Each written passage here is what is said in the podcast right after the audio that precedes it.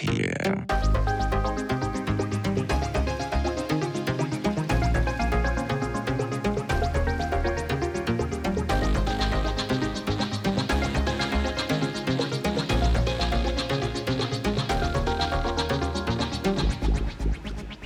Tektopia er en podcast om mennesker og deres teknologi. Den er udgivet af Ingeniørforeningen Ida i samarbejde med Teknologiens Mediehus, støttet af Ida Forsikring, DK Hostmaster og de to konferencer EUT og HI-messen hos Herning Messecenter.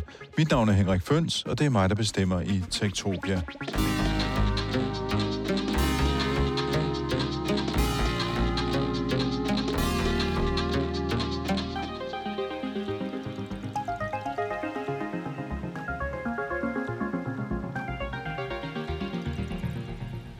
Sidste uge handlede Tektopia om design af chips, mikrochips, og øh, det bragte en af mine dårlige samvittigheder sådan helt i front igen, nemlig det faktum, at øh, jeg slet ikke har omtalt Gordon Moores død den 24. marts.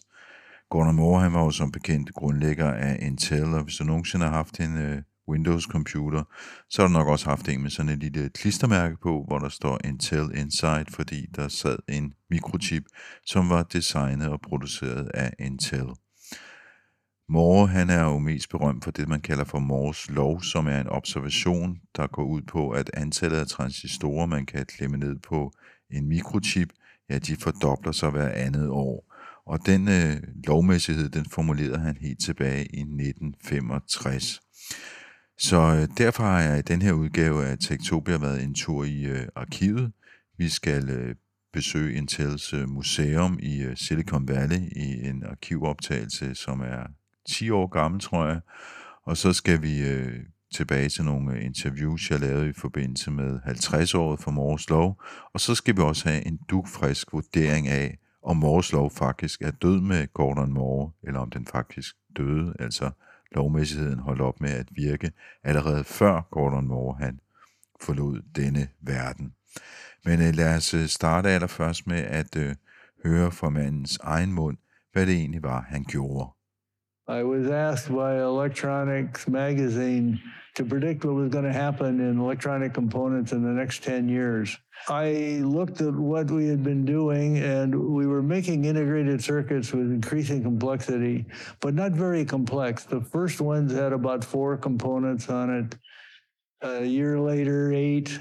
And I plotted this out, and I thought, geez, from the introduction of the first planar transistor in 1959, the complexity on a chip had about doubled every year. And it was getting up towards 60 when I looked at it in 1965. And I wanted to predict that this was going to be the way to make electronics inexpensively, which was not generally acknowledged at that time. So I took this doubling every year and extrapolated it 10 years from 1965 to 1975 from 60 components to 60,000 components on a chip. A pretty wild extrapolation. And uh, it turned out to be ridiculously accurate. Uh, one of my colleagues uh, called this Moore's Law. Rather than just being something that uh, chronicles the progress of the industry. It kind of became something that drove the progress of the industry. A tremendous amount of engineering and commitment has been required to make that happen. But much to my surprise, uh, the industry has been able to keep up with the projection.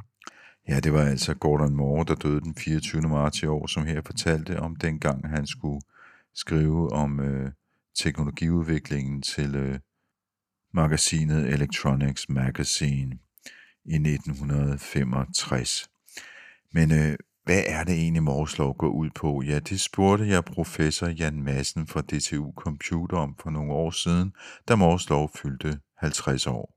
Morslov er en, øh, en forudsigelse, som Gordon Moore lavede, Gordon Moore fra Intel, øh, i de tidlige dage af, af computerchippen, hvor han forudsagde, at øh, antallet af transistorer, man kunne have plads til på sådan en enkelt chip, ville fordobles hver andet år. Øhm, det er ikke en naturlov, men øh, blev ligesom øh, et instrument, som øh, dannede et roadmap for den måde, man udviklede teknologien på. Så man kan sige, at det har været sådan en selvopfyldende profeti. Og den fylder så 50 år nu. Det vil så sige, at, øh, at, at, at hvad skal man sige, antallet af transistorer, som man kunne have på en chip, er fordoblet hver andet år i 50 år. Det er korrekt. Øh, og endda indimellem noget, der ser ud til at være lidt, hurtigt, lidt mere end det. Hvad, hvad, hvad har det betydet for os? Jamen det betyder jo, at øh, altså det er jo en eksponentiel vækst, øh, så det betyder, at de computer, vi kan lave og har kunne lave, de er blevet stadig billigere og billigere, øh, blevet mere kraftfulde og bruger mindre energi. Og det betyder jo, at, øh, at det har skabt mulighed for at lave helt nye devices, helt nye systemer og dermed også helt nye applikationer, som man ikke kunne øh, tænke øh, på at udvikle på det tidspunkt. Så der har været sådan en meget, meget hurtig udskiftning af computerne, som har drevet hele computerindustrien. Men hvis man kigger på de her sådan, uh, transistorer, kunne du forklare lidt sådan rent teknisk, altså hvordan har de udviklet sig materialer, og hvordan, hvordan kan det her lade sig gøre, den her konstante fordobling? Jamen det er et spørgsmål om den måde, man fremstiller tingene på, så man, øh, man laver, at man har øh, silicium som, øh, som grundmaterialet, man kan sige, man, man ændrer egenskaberne, man pådamper metalbaner, man øh, laver om på e, de elektriske egenskaber i lagene, og så bygger man ligesom en lavkage lag for lag på, øh, hvor man har dels transistorerne og alle de her øh, ledninger, der forbinder dem. Og en transistor er sådan set bare en, en øh, kontakt, der er styret elektrisk, så man kan tænde og slukke for strøm igennem. Og når man har tilstrækkeligt mange af dem, øh, så kan man øh, begynde at lave skal vi sige, egentlige beregninger, logiske komponenter, og i takt med, at der bliver flere og flere, så de måder, man kan, og de ting, man kan lave, bliver så også øh, større og større, mere og mere øh, komplekse. Øhm, og det har hele tiden været et spørgsmål om at, at presse teknologien, øh, så dels teknologien i at fremstille dem, og hvor, hvor små geometrier man egentlig kan operere med. Øh, man laver det enten med, med, med lys gennem masker, som øh, bliver eksponeret på den her siliciumoverflade, eller man laver sådan noget elektronbeams, hvor man også med en, øh, altså simpelthen med, kan tegne mønstrene på chippen, og så lave fremstillingen efter det. Går det lige elektronbeams? Hvad, hvad er det? Jamen det er ligesom øh, det er en kanon, der skyder med elektroner, vil sige, hvor du har et, øh, en meget, meget lille øh, opløsning, og det vil sige, at du kan lave meget, meget små geometrier. Altså du påvirker overfladen, øh, der hvor der skal være for eksempel transistor eller, eller andre egenskaber, og så behandler man det bagefter. Så det, der har været udsat, udsat for det her, påvirkes så af bestemte ting. Det er den måde, man kan overføre de her øh, mønstre til chippen, som så i sidste ende bliver til, til transistorer og, og ledningsbaner. Hvad, hvad har vi bevæget os fra i de der 50 år, og hvad har vi bevæget os til? Altså, hvor små var de for 50 år siden, og hvor små er de i dag? Den første egentlige mikroprocessor, som er Intels 4004, den, øh, den kom til i 1971. Og den havde omkring 2.500 transistorer på. Øh, og det kunne man altså lave en lille øh, computer med. Og der snakkede vi altså om, øh, og mikrometer i geometrier. I dag er vi nede på, øh, på noget, hvor vi snakker om, om 20 og mindre øh, nanometer. Og det betyder, at øh, de største chips i dag kan have op mod 10-20 milliarder transistorer på en, på en enkelt chip. Det er en enorm øh, skal vi sige, kompleksitetsforøgelse, der er sket over de her 50 år. Og, og hvis man kigger på sådan en chip rent fysisk, øh, hvor stor er den så med, hvad sagde du, 10-20 milliarder transistorer på? Jamen det er jo ikke, fordi den er specielt stor. Den er, øh, altså typisk ligger de på, på en 1-4 kvadratcentimeter. Sådan, og de største er lidt, øh, lidt større, ikke? men altså, det er noget, der, der svarer til en tommelfingernegl. Og det sagde altså Jan Madsen, der er professor på DTU Computer. Ham vender vi tilbage til om lidt.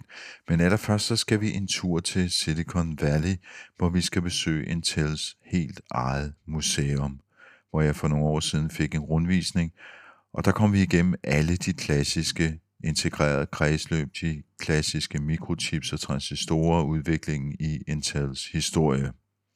My name is Tom Waldrop, and I've been at Intel 17 years, all of it in the communications department, explaining Intel strategies uh, to, and products to the outside world. And I love to talk about the museum and Intel history because the history is so rich uh, Silicon Valley is such an interesting phenomenon, and Intel is so central to it.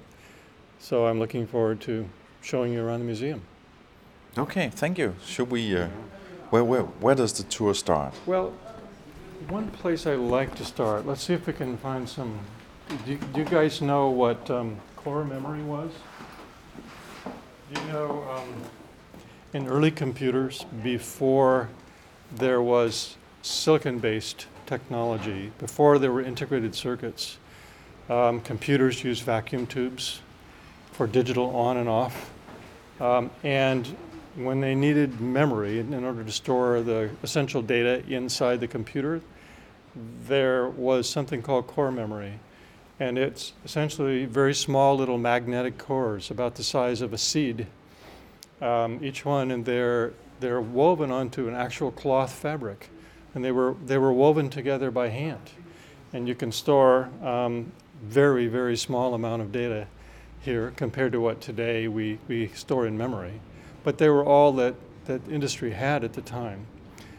And when, when the very first integrated circuits were being created out of silicon with transistors, one of the first markets that, that people in industry saw was to replace this core technology, which was crude and expensive, with a new kind of silicon technology, which could be much less expensive, store a lot more information in a, lot, in a smaller space. And in fact, that ended up being the very first mission of Intel. Also, a lot of other early Silicon Valley companies that Intel needed to compete with in order to, to survive and succeed in, in, in its business. Okay, so here are the first, this is the very first memory that Intel made. You see how tiny the chip is on there? The chip is about three millimeters this way and two millimeters that way. And that's the entire chip.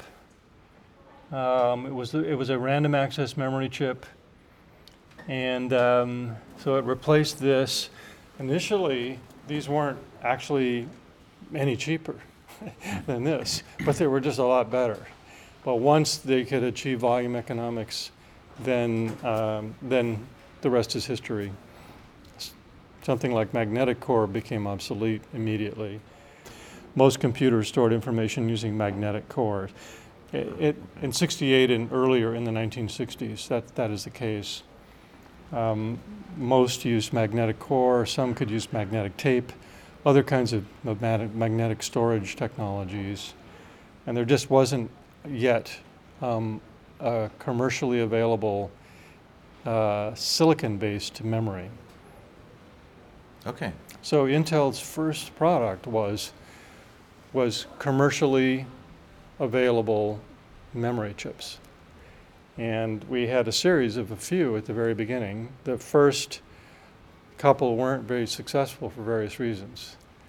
And the third was hugely successful, and we're going, going to see that in another location. It was the 1103. And one of the very first memory chips that Intel made uh, was relatively easy for Intel to create and manufacture and bring to market. And we sold quite a bit very quickly. But it was, because it was easy for us, it actually was also easy for others in the industry to copy and produce. And so we had a lot of competition very quickly and weren't able to make much money from that product line. So our engineers uh, decided to try to look for something that was a much higher value product, was harder to create, but not so hard that we could not create it. And that became the 1103, and, and, and it was a huge success. And for a number of years after that, Intel enjoyed uh, a market with almost no challengers for semiconductor memory. And it was during those years that Intel really built its foundation and became very viable, um, which was never a sure thing in the early days because Intel, when it was founded, was very small, and there were large electronics companies uh, like Texas Instruments and, and Fairchild, the company which Intel had come from, uh, larger and more established that Intel needed to compete with. 10 år efter, at Bob Noyce og Gordon Moore havde været med til at stifte Fairchild Semiconductors, der stiftede de i 1968 Intel. Uh, Intel was founded in 1968 by Robert Noyce and Gordon Moore, uh, truly pioneering silicon work took place, which resulted in the the creation of Silicon Valley because it was where the early silicon circuitry technology developed. Og det gjorde de, fordi en del af det arbejde, der blev lavet i Fairchild, aldrig nogensinde kom ud på markedet, og det blev de to meget frustreret over, forståeligt nok. De udviklede så det integrerede kredsløb, det vil sige et kredsløb, hvor der er mange flere transistorer på én chip. Og de fandt ud af at udnytte det kommercielt. And they felt that if they could create their own company uh, where they could organize it so that manufacturing and R&D were better linked, that they could solve that problem. De havde også en kollega mere med fra Fairchild, nemlig Andy Grove, som blev en legendarisk, meget hård, men også meget dygtig administrerende direktør på Intel. This is the 4004, and it's the world's first commercially available microprocessor. It was uh, introduced to the, to the market by Intel in 1971. Um, previous to the 4004, um, computer in, computing intelligence was, was created by um, engineers um, cobbling together a, diff, a group of computing functions which could sent together play the role of a computer.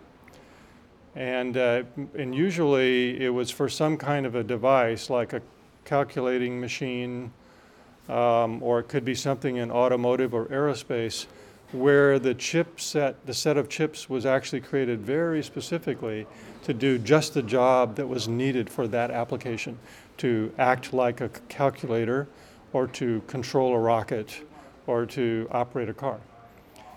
Um, in 1969, a Japanese calculator company called Busicom asked Intel to create a set of chips that would be a calculator. And uh, an, ins- an, Intel engineer named Ted Hoff had the insight that, uh, that he could create a single chip which would be reprogrammable and have enough functions in it that uh, it could it could be a calculator, but it could also be reprogrammed to be a lot of different things.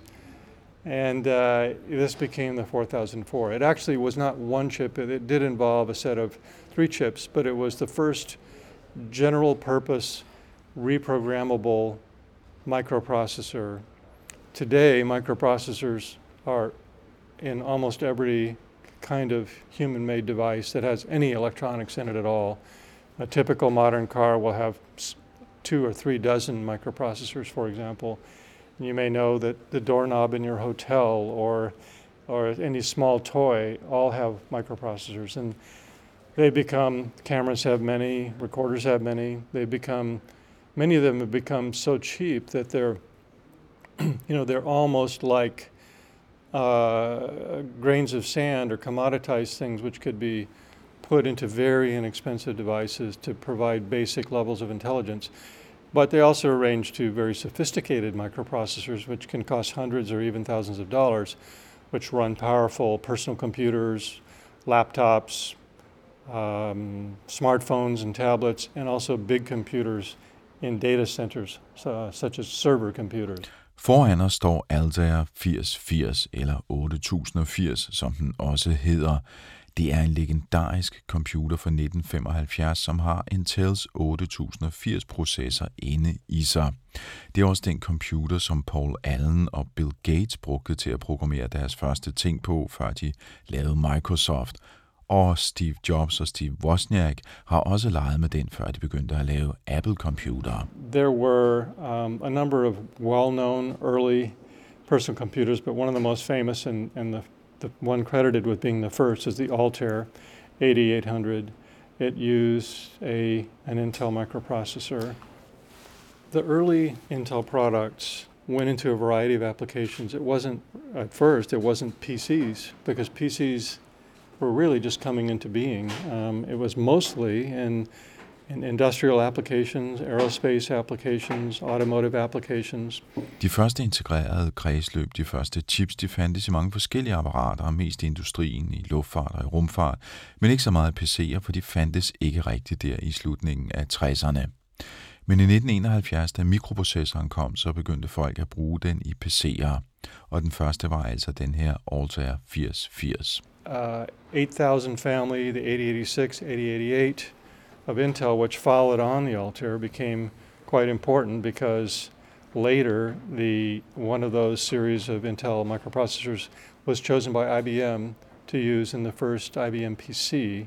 Senere så kom efterfølgerne til 8080-processoren. Øh, IBM valgte i 1981 en af disse processorer til den første IBM-PC, og de valgte også Microsoft som styresystem, og det formede hele PC-industrien i 1980'erne og 1990'erne.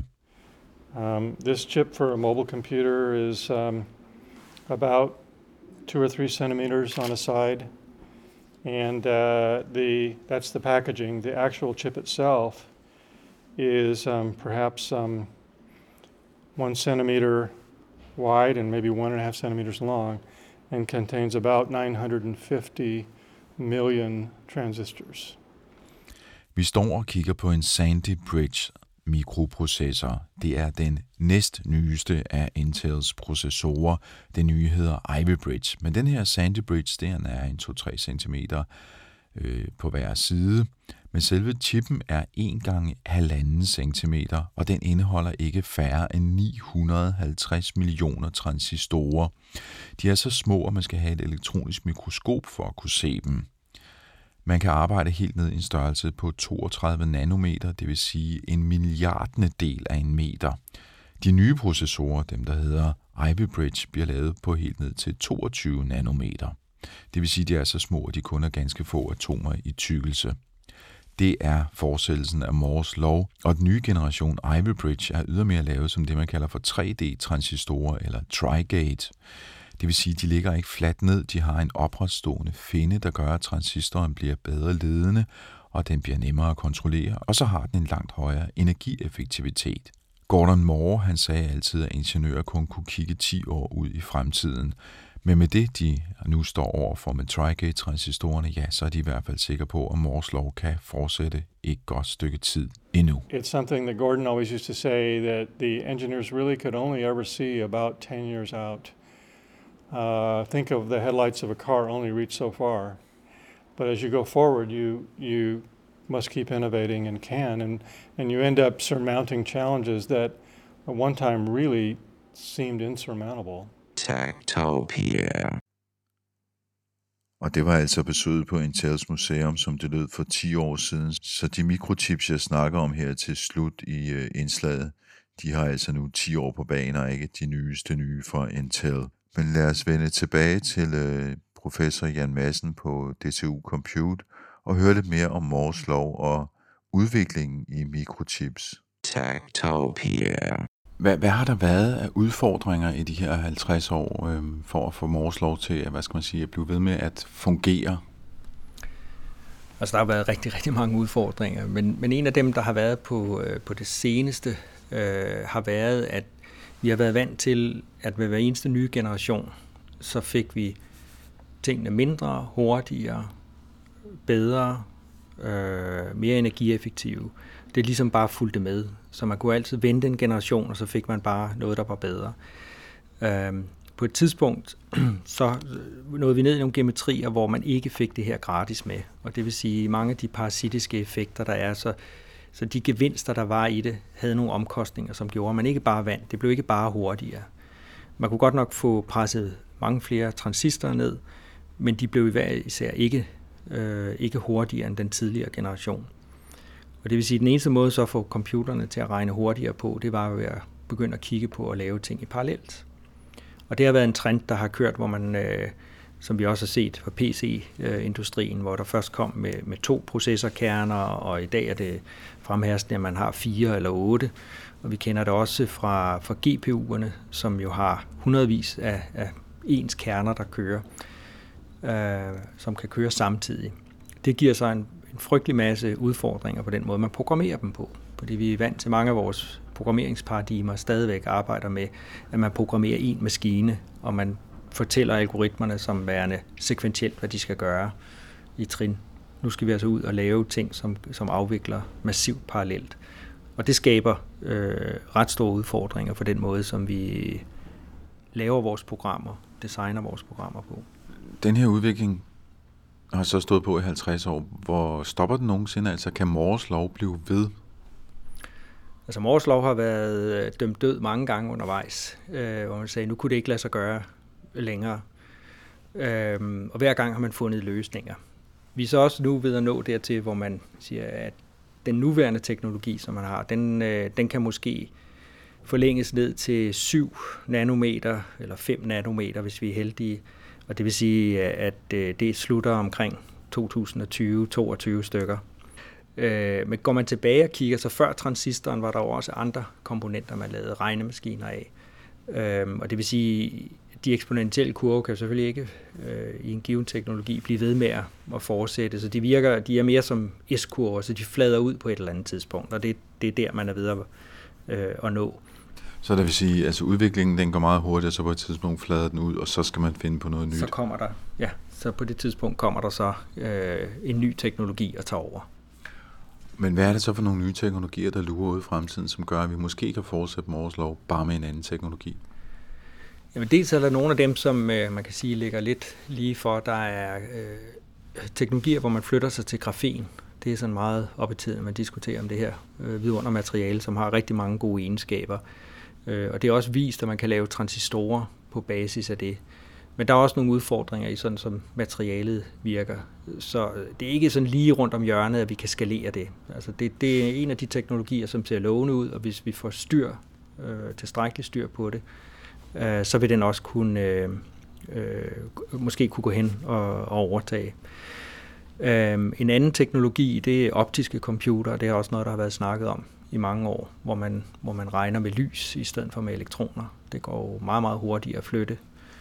Øhm, øh, og der kan man også gøre nogle ting, og man har også øh, nået dertil, hvor man kan begynde at skalere dem ned og lave øh, lysbaner og komponenter i lys på, på, øh, på meget lille område. Øh, og så er der endelig sådan noget som kvantecomputeren, jo, som også har en, øh, en, øh, en masse fordele, hvis det lykkes at få lavet en rigtig kvantecomputer øh, på et tidspunkt. Det der udfordring er, at som det ser ud lige pt, så at de teknologier, er det ikke sikkert, eller langt fra sikkert, at de bliver modne nok til at kunne tage over der, hvor, hvor vi snakker om, altså 2020 eller 2022.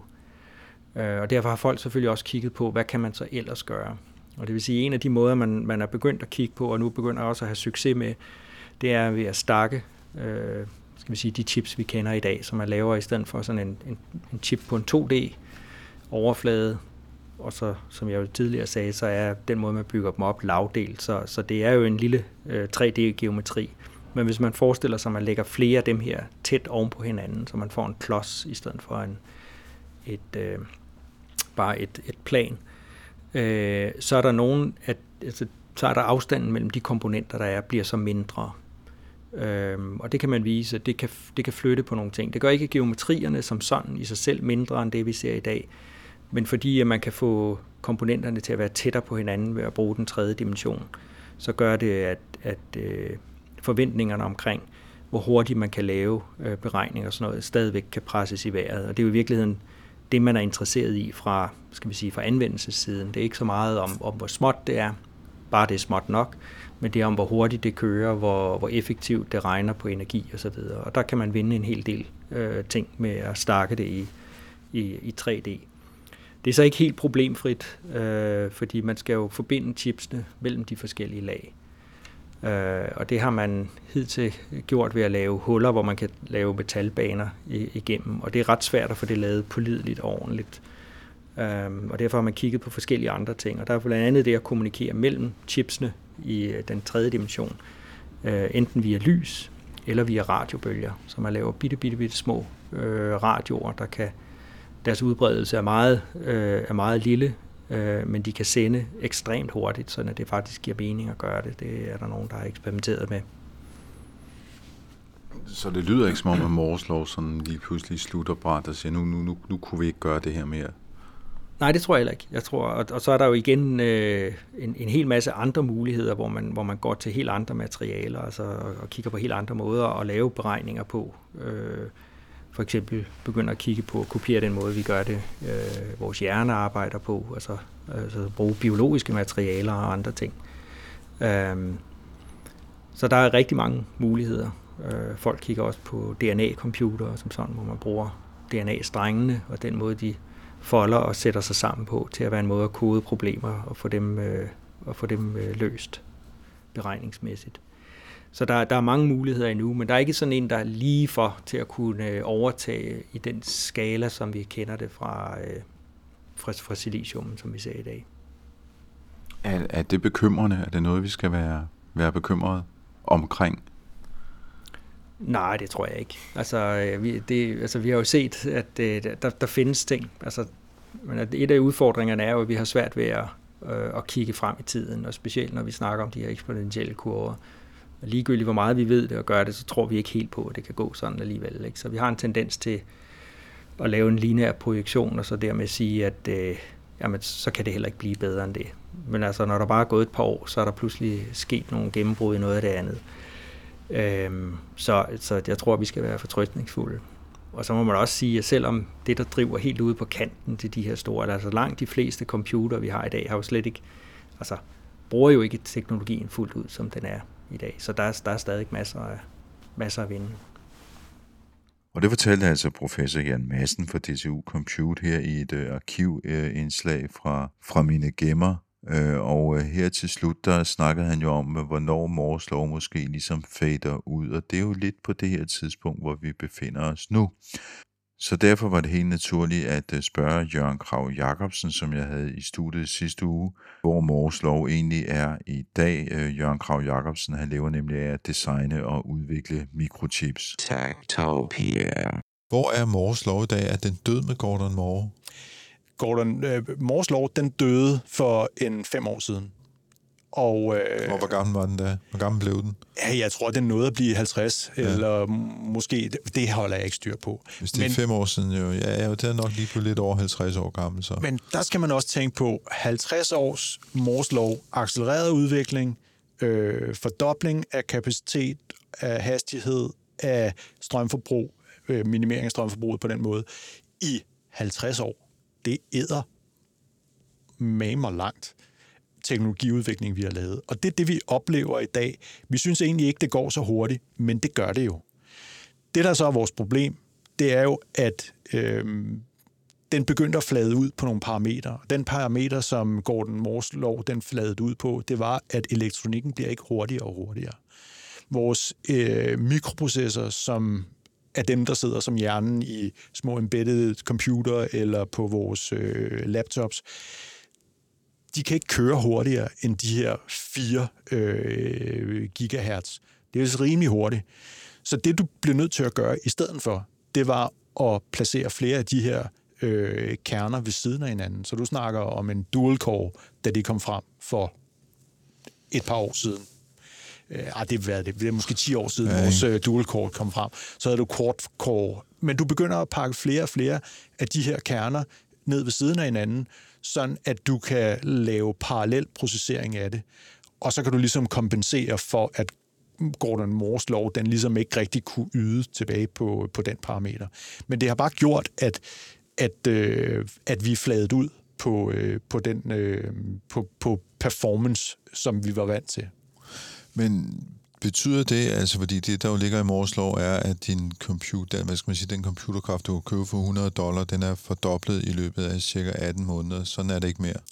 Det øh, bliver i hvert fald dyrere og dyrere. Vi har set øh, på selve chip-teknologien, har vi været vant til, at vores transistor, vi smed på chippen, den blev mindre og mindre, og den blev billigere og billigere.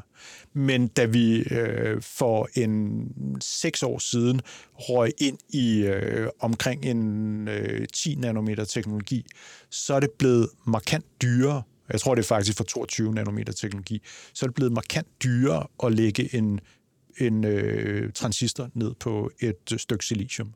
Og det er fordi, at den proces, du skal bruge til at gøre det, bliver dyrere og dyrere. Så det vil sige, at de platforme, vi laver i dag, er ikke blevet billigere end det, som vi har været vant til.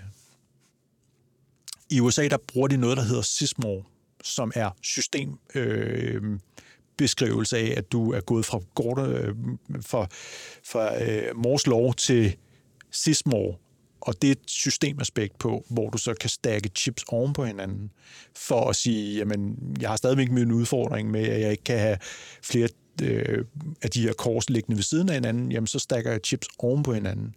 Du har stadigvæk udfordring med, at de her ting bliver jo meget varme, når de processerer, når de arbejder. Og det vil sige, hvis du tager ting, som bliver meget varme og stakker oven på hinanden, så bliver det også meget varmt. Og det er den udfordring, vi står med i dag. Vi, vi forsøger at pakke ting småt ned, men vi har nogle termodynamiske ting, som vi kæmper op imod. Man kan sige, at nogle af de ting, som du så kan begynde at gøre, det er, at du kan lave øh, applikationsspecifikke mikroprocessorer. Det er det, vi ser, når vi laver en digital signalprocessor, eller vi laver en tensor øh, øh, neural netværksprocessor. Det vil sige noget af det, der ligger i server øh, skyen, som kan tage din, øh, din AI-algoritmer og meget effektivt lave den slags beregninger, der skal bruges til det. Det er det samme, du ser i dit grafikkort. Der har du applikationsspecifikke mikrochips til at kunne rendere det, du ser på din skærm. Øh, så, så vi skal bare være, vi kan ikke bruge general purpose mikroprocessorer mere, i stedet for skal vi bruge øh, applikationsspecifikke processer. Det vil sige, vi skal bruge nogle flere chipdesignere til at lave de her ting. Og det kommer tilbage den vej fra. Tactopia. There's been predictions of the end of Moore's Law for the last 30 years, I think. Uh, and uh, looking at the technology, I can understand why. Uh, I could never see beyond the next couple of generations. You could see where it was going, and then it looked like there was an abrupt stop. I thought at one time that we'd stop at about a micron. Well, we've gone to a tenth of a micron and a hundredth of a micron, a hundred times smaller than I thought was going to be the end of things. Uh, and there have been a variety of potential barriers like that that looking out a couple of generations look formidable.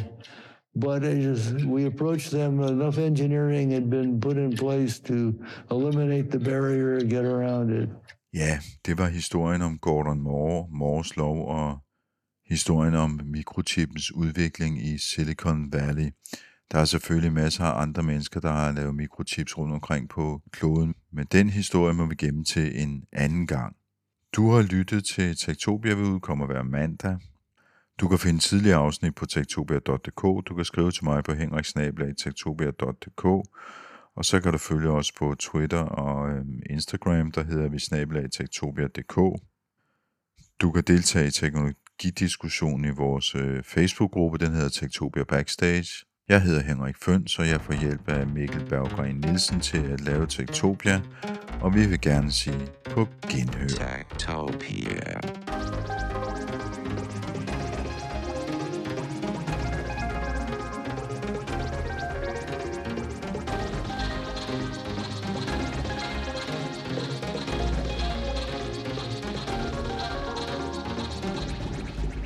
Tektopia er en podcast om mennesker og deres teknologi. Den er udgivet af Ingeniørforeningen Ida i samarbejde med Teknologiens Mediehus, støttet af Ida Forsikring, DK Hostmaster og de to konferencer EUT og HI-messen hos Herning Messecenter.